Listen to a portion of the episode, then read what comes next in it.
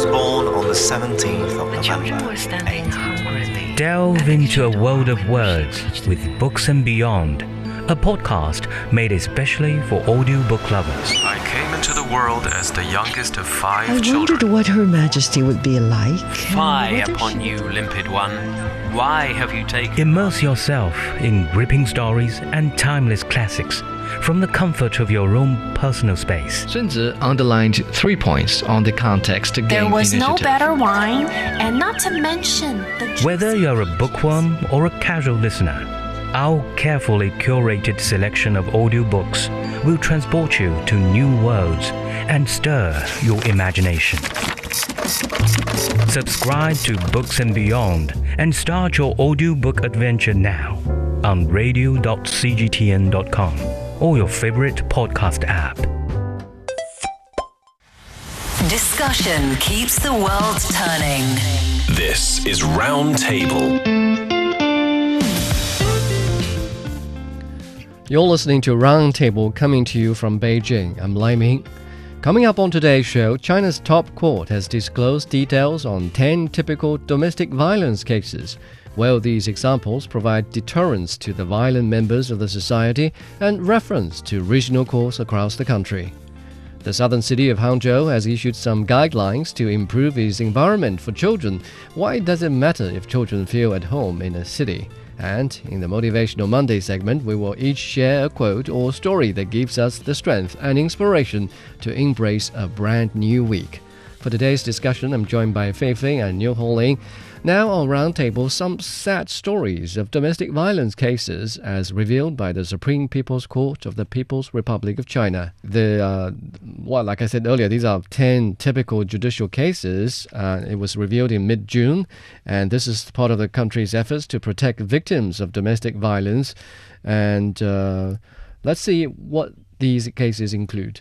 Well, actually, uh, the 10 cases include four criminal cases, and um, among those, there are cases uh, where we are taught that disciplining children is not a valid justification for committing domestic violence. If the act of domestic violence directly result in the death of a child, it should be considered intentional injury. And also, we are learn we are learning from these cases that if a woman kills her abuser due to unbearable domestic violence for a really long time, it can be considered intentional domestic homicide with relatively minor circumstances, and the person may not bear criminal liability. And also, we are learning from these cases that stopping ongoing domestic violence in accordance with the provisions of the criminal law is considered legitimate self defense and does not incur criminal responsibilities. And we are learning a lot of things from these 10 different cases. And I think that is the purpose of issuing the classic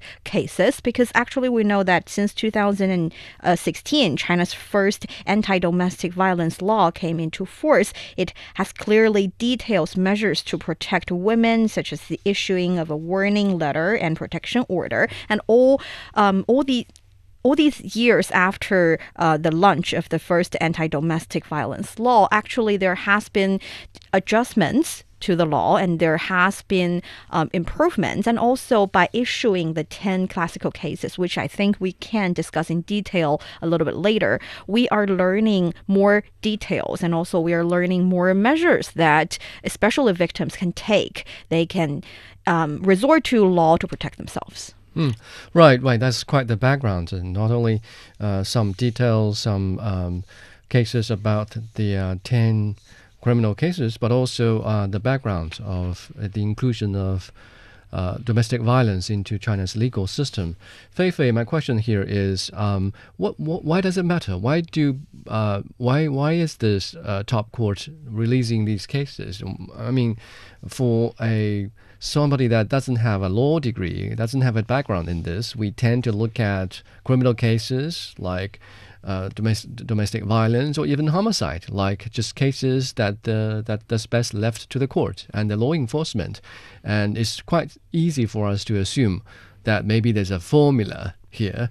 Uh, if you, somebody commits a crime uh, in such and such circumstances, I mean, then uh, the lawmakers or the uh, the judges will rule accordingly.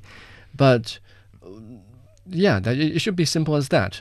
Why why are we revealing these examples to the general public? I mean, what purpose does it serve? And will it somehow shed some light on how the law operates in this regard to the general public? Will it also uh, provide some reference to original courts across the country? Yes, I think these list of top 10 um, typical judicial cases against domestic violence definitely, I think, send the message not only to the public but also to courts at local levels is that when they encounter similar uh, circumstances, there are these cases can provide an example for them to rely on. Especially when you look at the 10 cases that the court listed, I think the general direction has changed compared to before the anti domestic violence law was issued. I think before 2016 that most of the materials, you know, trying to teach the public about domestic violence and how to protect yourself against these kind of violence is that, um, you know, domestic violence is not a family conflict. Mm. Is actually a legal offense that can be reported to the judicial or to the police. But now we are seeing people are accepting this concept that domestic violence is against law. Is not something that's just a small quarrel happened among family members.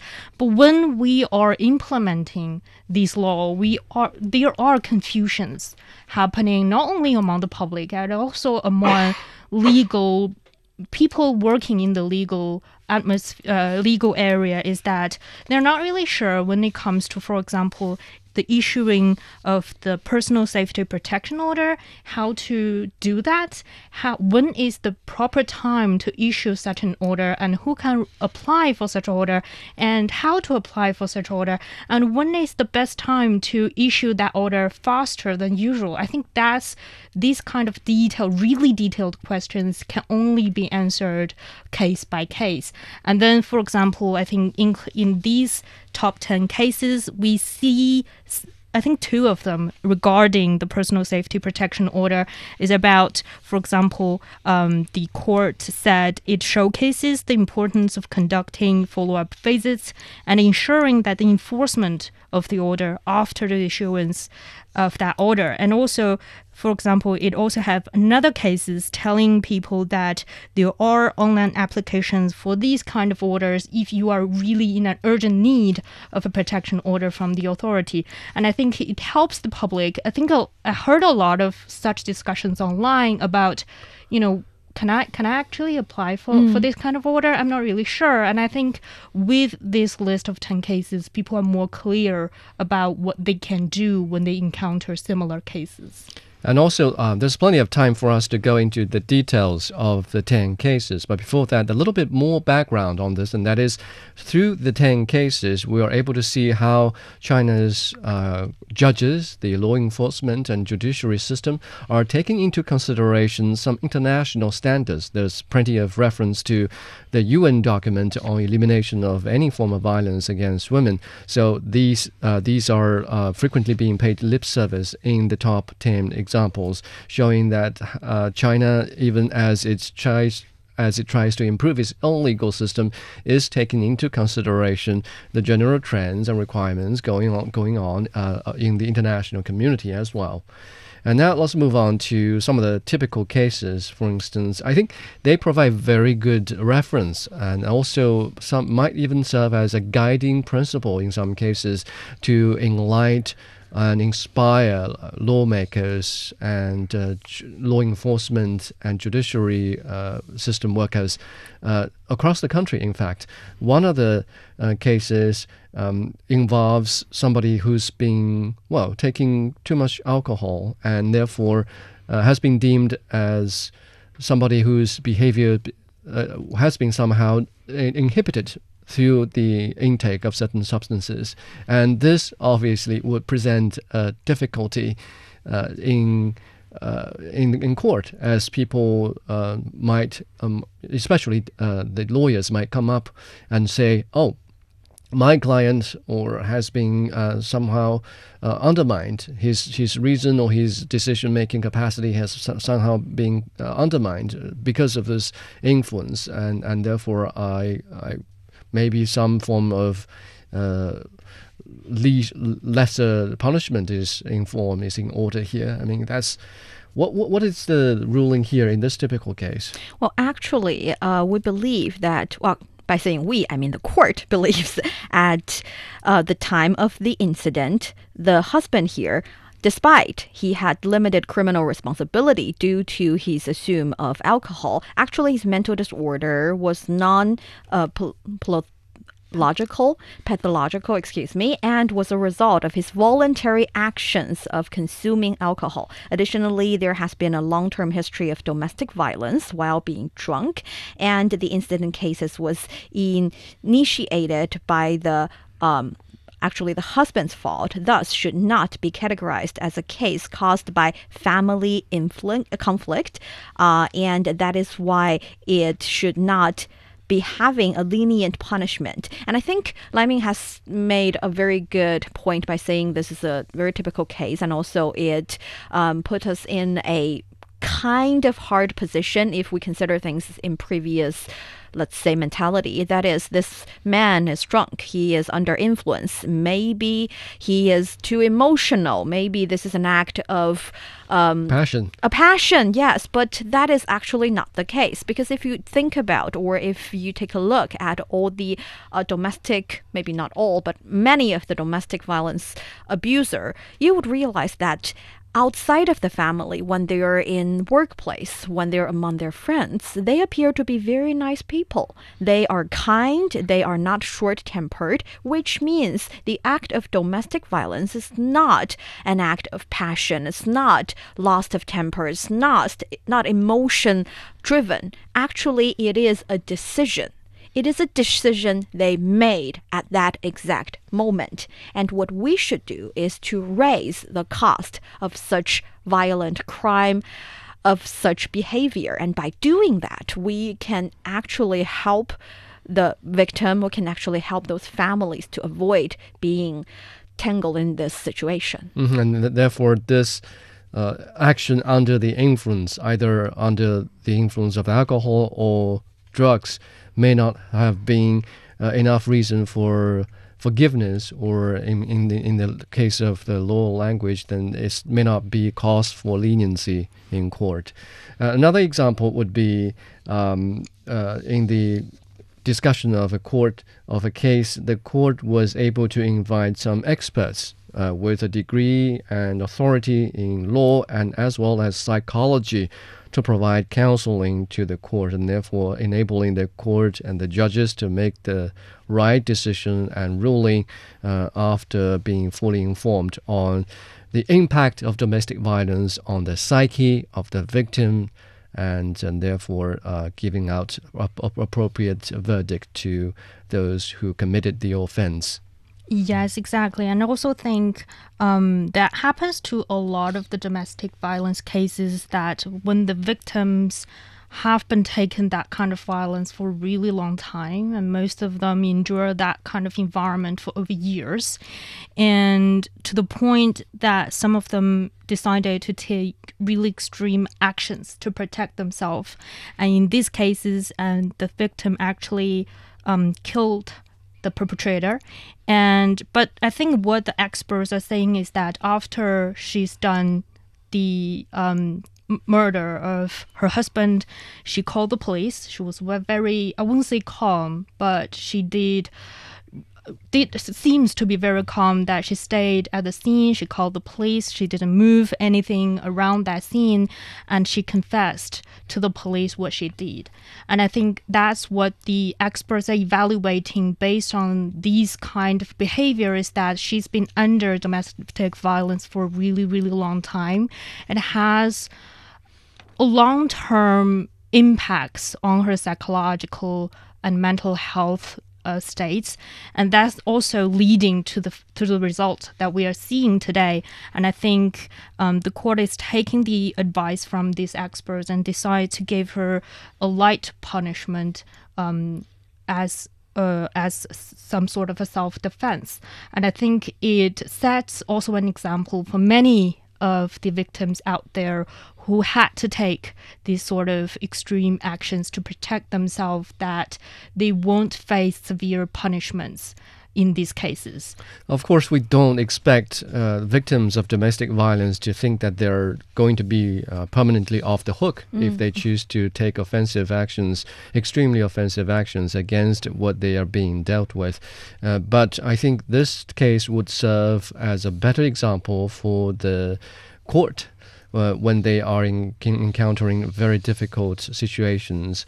And the saying is, it's, it's likely for victims of domestic, domestic violence to come up with very extreme measures to counter the offensive because they believe that they have to be very extreme. They have to be effective, lest they will suffer more afterwards from uh, retribution by by the inflictors of domestic violence. So this this is one consideration very valuable for regional courts to to consider.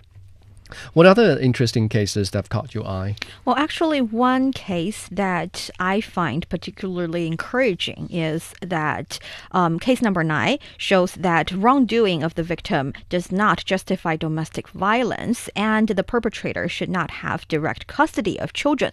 In this case, we have the wife cheating on the husband in the first place and the husband feel that he is the victim and he resort to domestic violence to quote unquote um, punish his wife. And in this case when the wife file a um, well, actually filed the case against the husband. The husband said she cheated on me, so she does not qualify to raise the kids. But um, the judicial, well, the court actually said that you are the perpetrator of a domestic violence case. You should not have direct custody of children. So that's the ruling. And I find that very encouraging, is because for a lot of, especially a lot of Chinese women, the reason that they do not file for divorce, the reason that they do not want to leave the husband, is because they want to give their children a complete family. They want the children to have both daddy and mommy. But a daddy who's constantly beating the mommy is not going to make the children feel better, feel like they have a quote unquote whole, complete childhood. So that is just should not be the reason.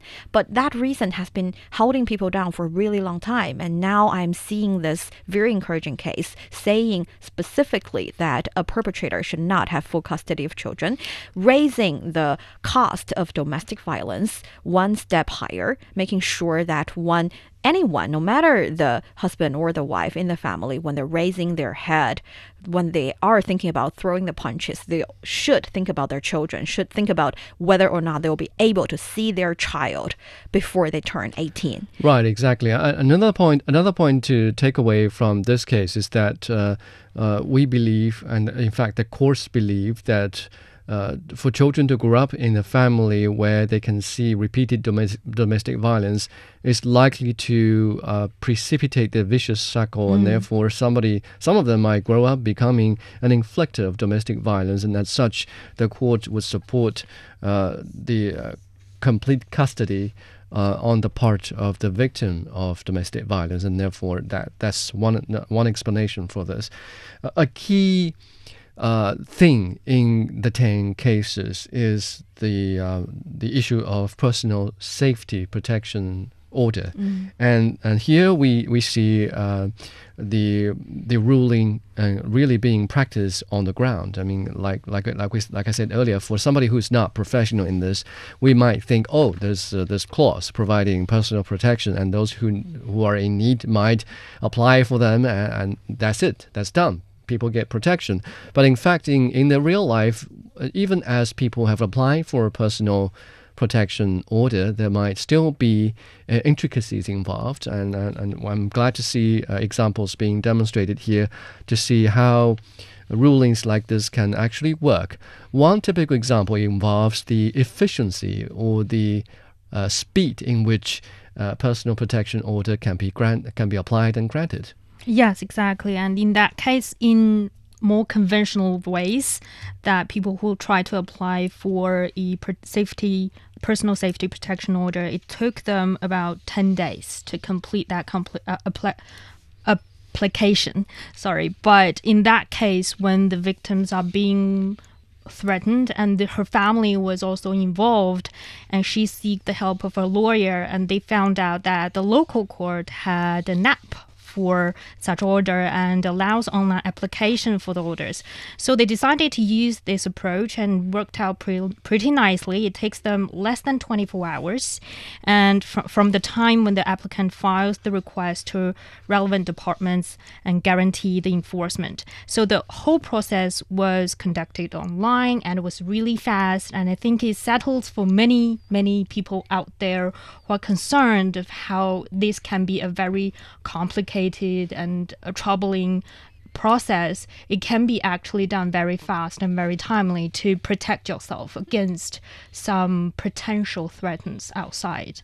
And also, uh, the enforcement of the order is also being taken into consideration. Actually, uh, the neighboring committee, neighborhood committee here in China, are playing a very important role, not only helping and supervising the enforcement of such order, but also protecting a social um, shelter, a social supporting system for the victims. That is also a very important, um, let's say, link in um, addressing domestic violence because for a lot of vi- uh, a lot of victims, they don't have a supporting system because their family members are sometimes being threatened by the husband or by the perpetrator as well. And our law nowadays allow their uh, relatives, their close friends, and also people working in the neighborhood committee to file the complaint, to file the report for them, so they do not have to be, let's say.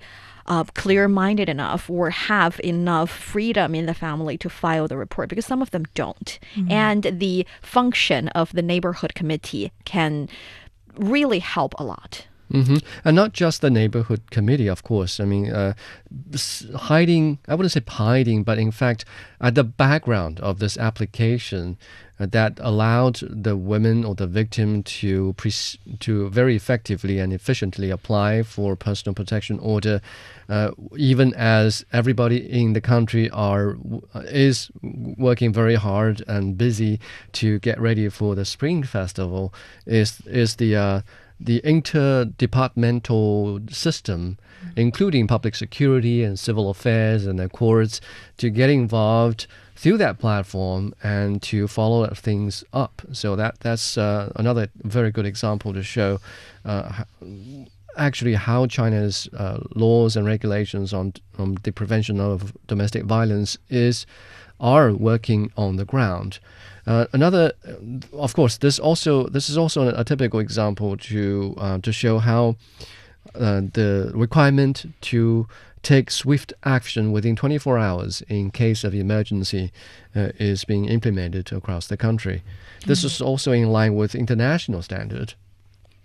And one little detail I'd like to mention here is one of the case uh, actually suggests that domestic violence cases requires multiple measures to achieve a resolution. And in that case, we see that in order to prevent the perpetrator from keep having bad influence on the children, actually they resort to long distance uh, file of a well, actually long distance courting it means that the children and the wife in this case do not have to be in the same room with the husband anymore. And also, after the ruling of the case, um, relevant department actually uh, assigned th- shrinks for the children in the family, making sure that they are not scarred for life per se. So very well, I find that also very confront well very comforting. Yeah. And there's another typical example of how the authorities are following up even after a, a personal protection order has been issued. And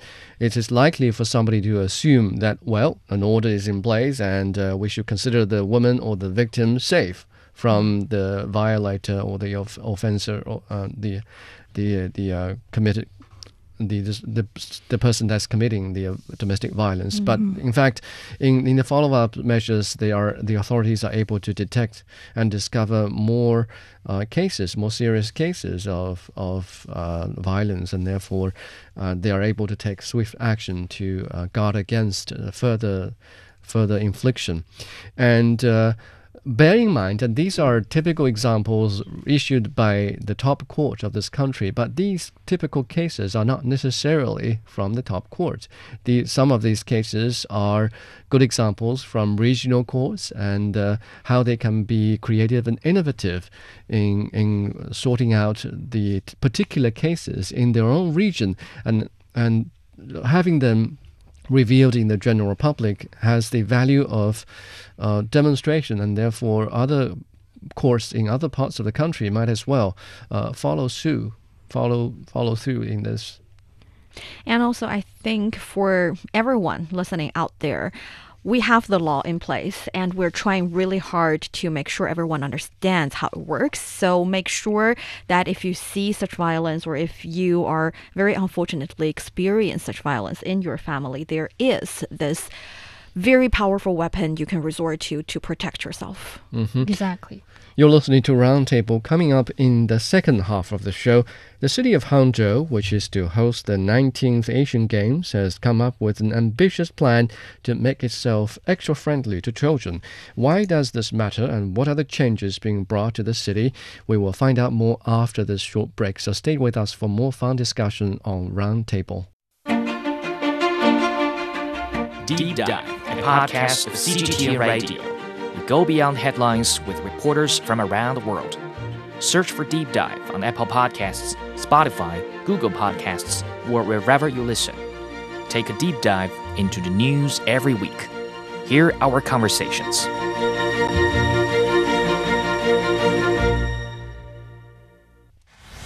Discussion keeps the world turning. This is Roundtable. You're listening to Roundtable. I'm Lai Ming, joined by Fei Fei and Yu Ling in the studio. Coming up, as the majority of China's population move into cities, the authorities are working to meet the growing demand for better living environment, and this includes that of children. The city of Hangzhou in southern China, among others, have stepped up efforts on child-friendly urban planning. We will find out what concrete steps they are taking.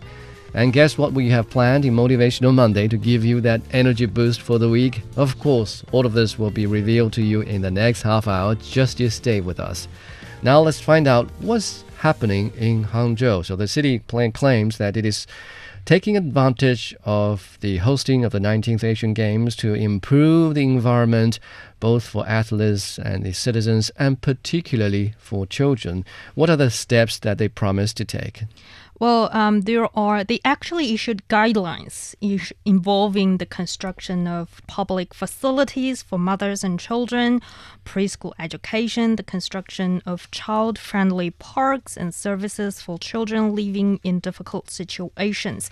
And that include, for example, building child friendly spaces from the perspective of one meter height. Basically, you know, trying to see the world through the lens of a child, Hmm. not assuming that they are as high, as tall as us. They're not. Yeah, they have their different limitations when it comes to their height. Mm-hmm. And also they are taking advantage of the Asian game venues in Hangzhou and improve the mater- maternal and child facilities in the 22 venues in the city.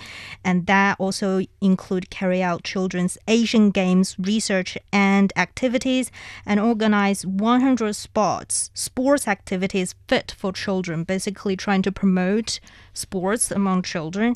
And that also include other things like trying to improve the travel experiences for children and, for example, having um, maternal and child rooms at all subway stations and install corner protectors the nursing desks and basin stands to protect the children from sharp edges. And also that includes, you know, commuting bus routes for students and children and also uh, promote childcare services and adding nursery places throughout the year and raise the coverage rate of nursery institutions in townships or streets to 95% and also hold professional courses for parents who are trying to raise an infant or young child. And that includes a much, much more, um, you know, measures more than this, but basically trying to include uh, the perspective of children when they are sort of trying to enhance the overall building of the city. And I think we mu- we are much needed in this regard, considering you know over the I think especially ten years ago, apparently we don't really have a lot of such child friendly facilities in cities, especially especially in the very fast pace of urbanization and modernization that sometimes vulnerable groups like children are left behind. And now we are trying to keep up in this and trying to provide them with more inclusive and comfortable environment for them to grow up and learn from the environment. Yeah, I think it's a very nice initiative because it's not just our cities, it's the kids' cities as well. Building them with little parks they can play in, little library designated for kids, uh, children's hospital. Of course, these are necessities for children. They need all these to, you know, have a happy life. Yet, we're also trying nowadays, trying to adapt the city to what we call a child friendly city because we're trying to take into consideration of their perspective, making not only these several little places for children, but also the entire city to be more friendly for children. But what does it matter? I mean, if you ask me, who grew up in a rural area of the country, I don't remember having a child-friendly environment growing up. Because you up. don't, you didn't. hmm Why does it matter having something, uh, having provisions of this in a city or in cities? Well, I think we have to look at from different perspective. You know, in rural areas, you don't really need intentionally build an environment for the children. It the nature is the environment for the children. You know, there are so many things you can them. play with. Play you can run off on the hills and play uh, around the trees, and there are animals around you. But you know, in cities, things are quite different, especially um, before this child-friendly initiative was started a lot of the space, for example, parks or libraries and museums, have been sort of squeezed out by other commercial buildings in the cities. And that means children don't have enough space to hang around, especially to learn. Basically, when children are playing in the nature or in whichever environment they live in, they are learning. It's a learning experience. And I think that's what people children living in the rural areas have it in the sort of merit there is that they, you don't have to intentionally build a tree. You don't have to plant a tree intentionally in your community. There are plenty of trees out there. There are animals. There are different plants. And you know and you learn this from your everyday experience about the nature. But now especially i have a young child in my family. I realize how these young children are so dis- detached from the nature. They know so little about the animals, the plants out there, what could happen when certain things happen in the nature. It, it seems so unnatural for them to because they don't have that environment. There is no woods around them. There's no not so much of animals around them except you know ants and squirrel and some squirrels, maybe a little birds, but it's not that much. You know, so I think it is sort of uh, also have a long-term consequences when children get detached from the nature env- natural environment, and I think that's why cities in particular are working so hard to build the child-friendly environment. But you don't hear that much from like a village because they don't have to build a park in the middle of the woods for the children to hang out. but then there is other perspective when we're talking about child-friendly environment that also in, uh, involves like certain things like law enforcement to protect children from certain crimes out there and they're also um, learning and teaching environment out there and that's a different perspective i think both the urban and rural areas also need to work on um, from both perse- perspective but when it comes to nature i think the people living in villages they, they don't have to worry about this Yeah, and personally, I also don't think it's something that children have children have to have. It's not something that they cannot live without. It's just a nice improvement because thinking about when I was a kid, I live in the city for my entire life and when I was a kid, I remember myself playing in the gardens with some other kids. I'm we were playing dirt and we Mhm. were playing bricks and we turn the bricks into dirt by rubbing them against each other. So we didn't really have much. I mean, it was, you know, among the brick and order world and the buildings are really high and we don't have places to play. We can we could be very creative. I had a happy childhood but it would it could be much nicer. And nowadays i have a little boy and i realize that in my neighborhood there are these little areas with little slides with merry-go-rounds that kids can play with. Well again it's nice improvement and that is what we're doing. And i think that is why in 2021 the central government issued guidance on building 100 pilot child friendly cities by 2025.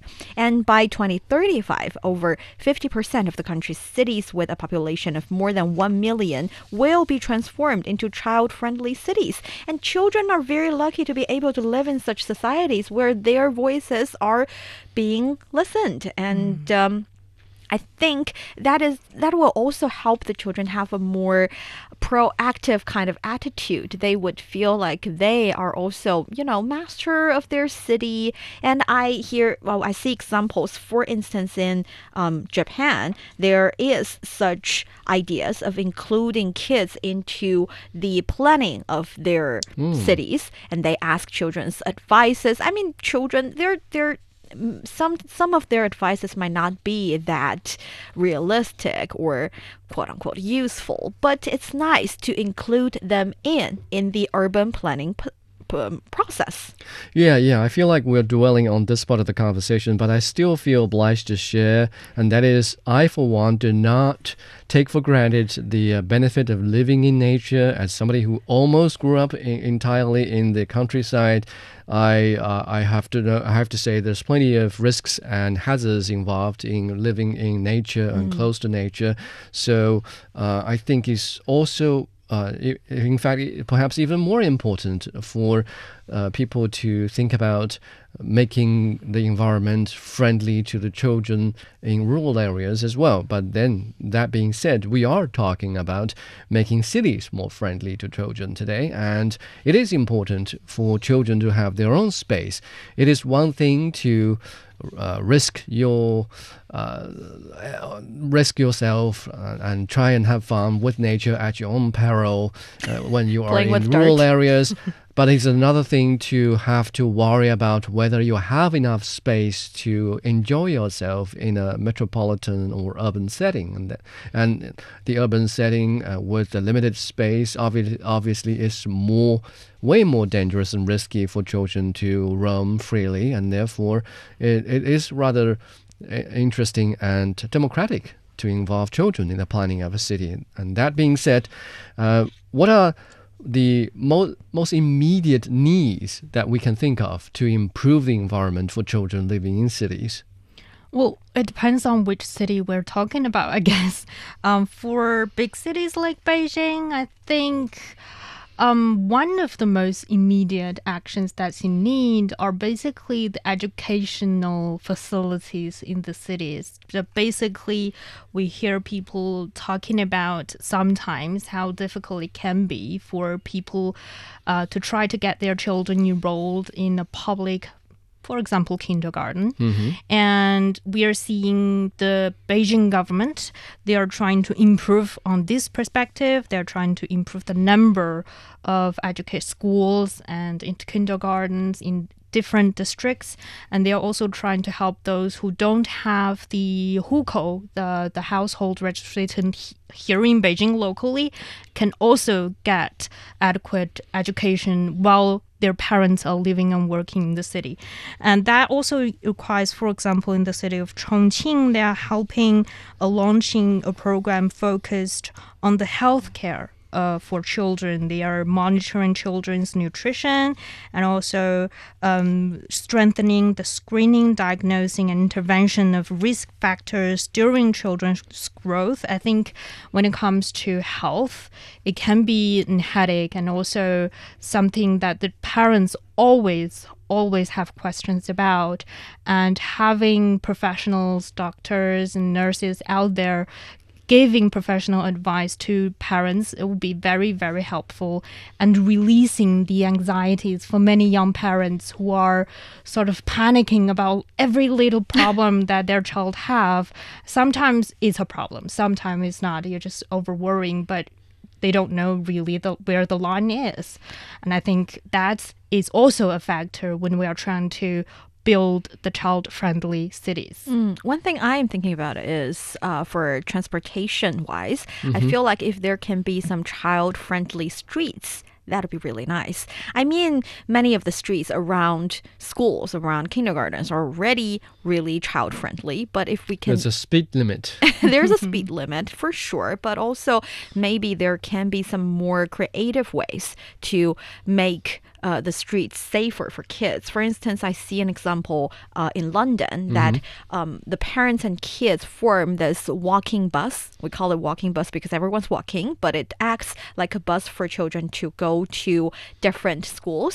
And Mhm. there will be one or two parents voluntarily acting like the driver not really driver, but the one that's guarding uh, this this team of kids. And they're walking in rows.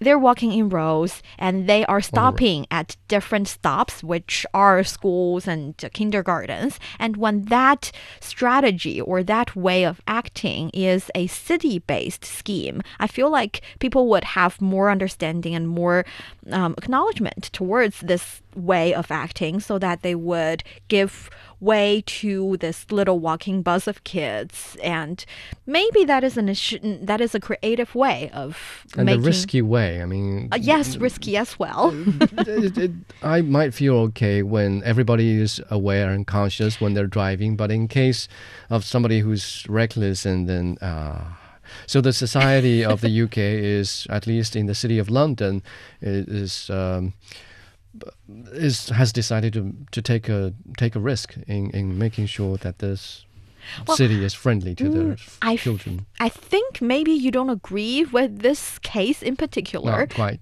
But I think another takeaway, at It's least. worth a thought, yeah. Yes. The thing is, we can be a little bit more creative when it comes to helping the kids, creating a more child friendly environment, and also maybe include them in more.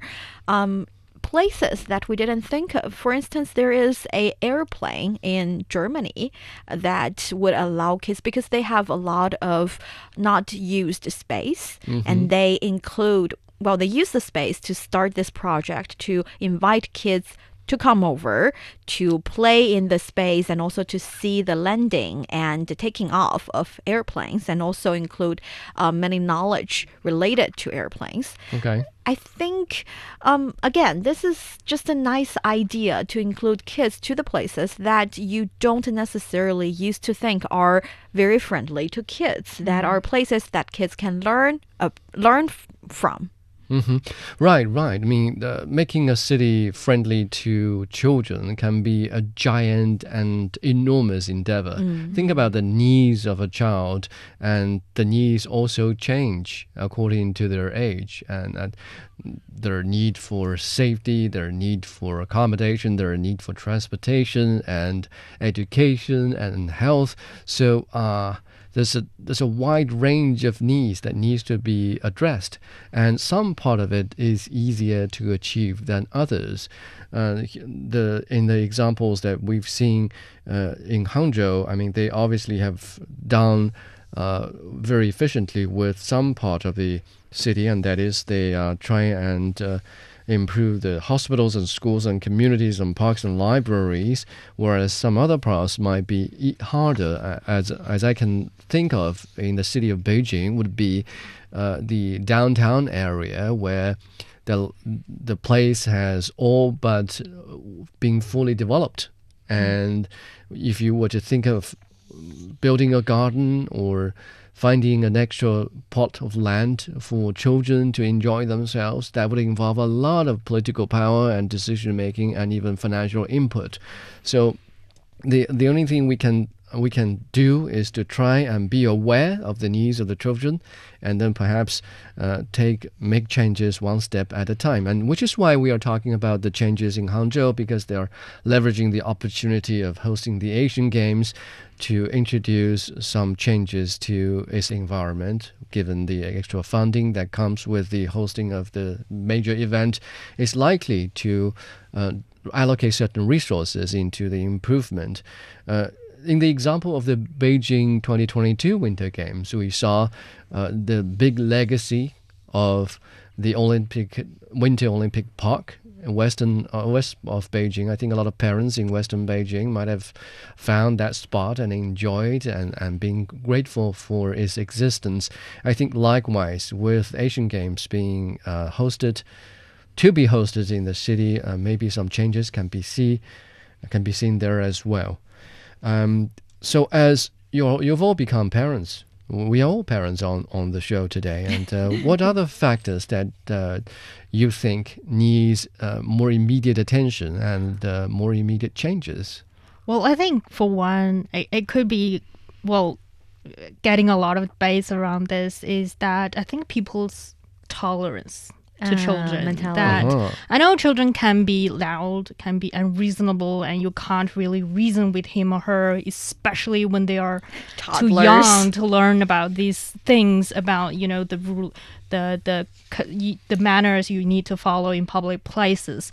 But the thing is, I think um, for a society when they have different generations to live in, we're talking about uh, giving considerations to the older generations, and I also think for children, the younger generations, they're also the vulnerable group, of course, in the society, and sometimes they can be a lot to take.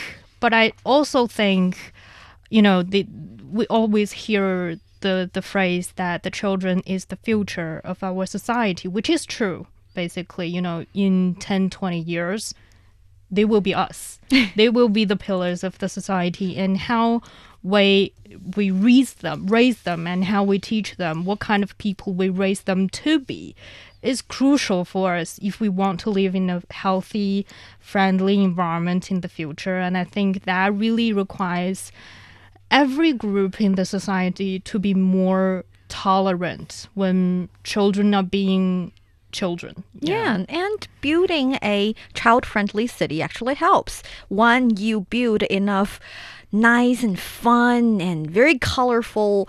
Uh, restaurants for children, I can take my children to these restaurants instead of the high-end restaurants where you require a very quiet environment. And if I can take my kids to play in a lot of different gardens with all these toys and other kids, I do not have to take my kids to high-end shopping malls and scream to, you know, make you feel like, ah, why are the kids being so noisy?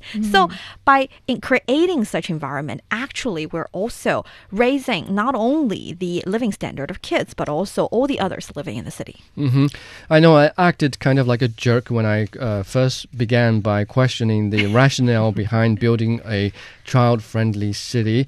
But remember a child friendly city is a friendly city nonetheless. And in building it friendly to children, we are showing care to uh, an important member of the society, and while we are at it, we make our city more caring, and there's a lot to benefit from this, even for other members of the society. You're listening to Roundtable Motivational Monday, is next. Mo- mo- mo- motivational Mondays.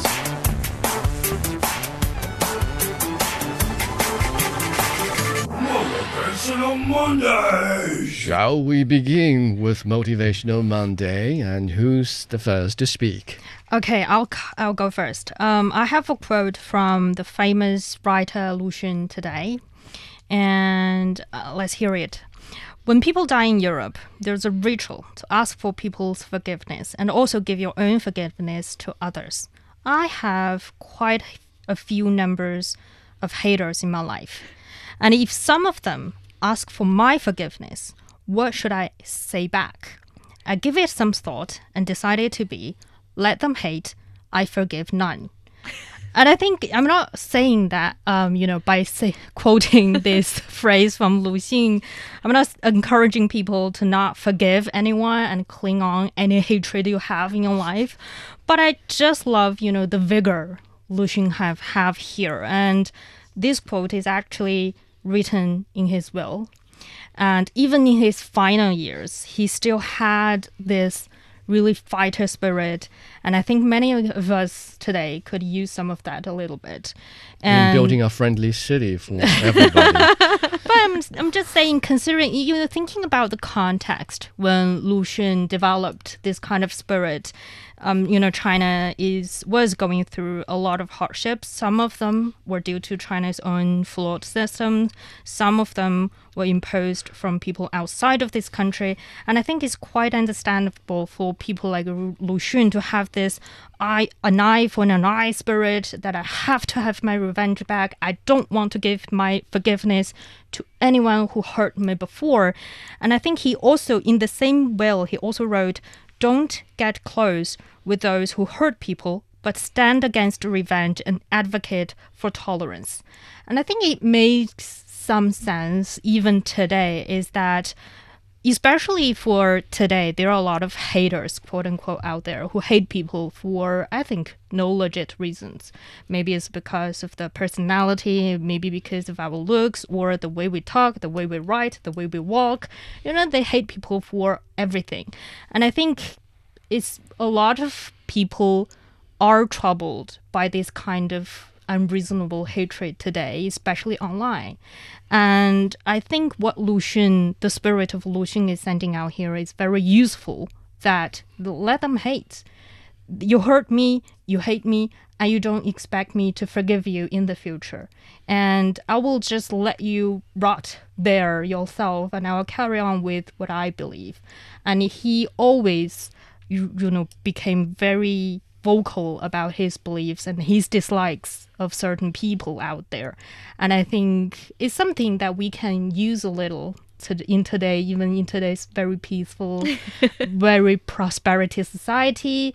It's still that stand firm on our beliefs and get vocal about our beliefs is also something we should cherish and value still. It's just my takeaway with it. Right, right. We can't expect everybody to be a saint at heart, but uh, the least we can do is to live and let live. Niu Honglin, what, what would be your uh, motivational Monday well, this week? Actually, I got inspired for some of the comments I collected from my Facebook page. That's New New Chinese. If you like to follow, please, thank you. And I asked what motivates you to start this week, and I've got quite a lot of really cool comments. I'll share a few. We've I've got um, a comment from Elizabeth Beth saying, "Empty yourself of everything. Let your mind become still." That's from um, Lao Tzu, and she said it resonates to me and helped me to be more connected to myself rather than looking for outside approvals. Doing nothing is not laziness. I kind of like that. Mm-hmm. And also, I've got another one from Kenny Yam saying, Be like water. And that is from Bruce Lee. Apparently, Bruce Lee, Lao Tzu, very much liked by our international friends as well. And my personal favorite is actually from Jeff McCartney. And the quote is the destination is the obsession, but style is the journey.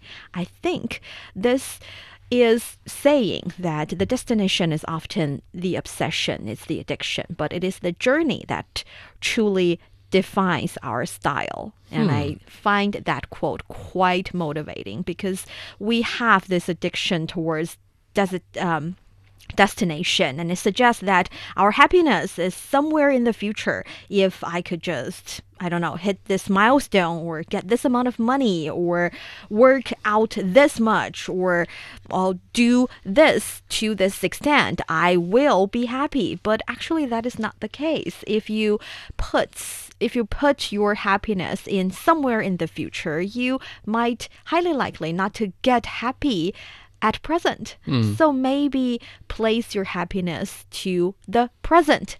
And that motivates me to start my week. All right, and let's move on to my quote, and that is this is uh, from uh, China's history book, and, and let me translate it di- directly. It goes like this A piece of jade looks just like a rock before it is cut and polished. A great steed does not stand out from the herd until it is tested on the road. Some people may spend an entire life not knowing what our true talent is if they do not get out there and take on challenges. Like the uncut jade, they mingle with the rocks. So try and embrace whatever opportunities, challenges, tests, and competitions coming your way. Taking part is a process of cutting and polishing, and who is to say, maybe you'll emerge a better person than you went in. And that's it for our discussion today on Roundtable. Thank you for listening. Uh, find us on Roundtable China at on Apple Podcasts.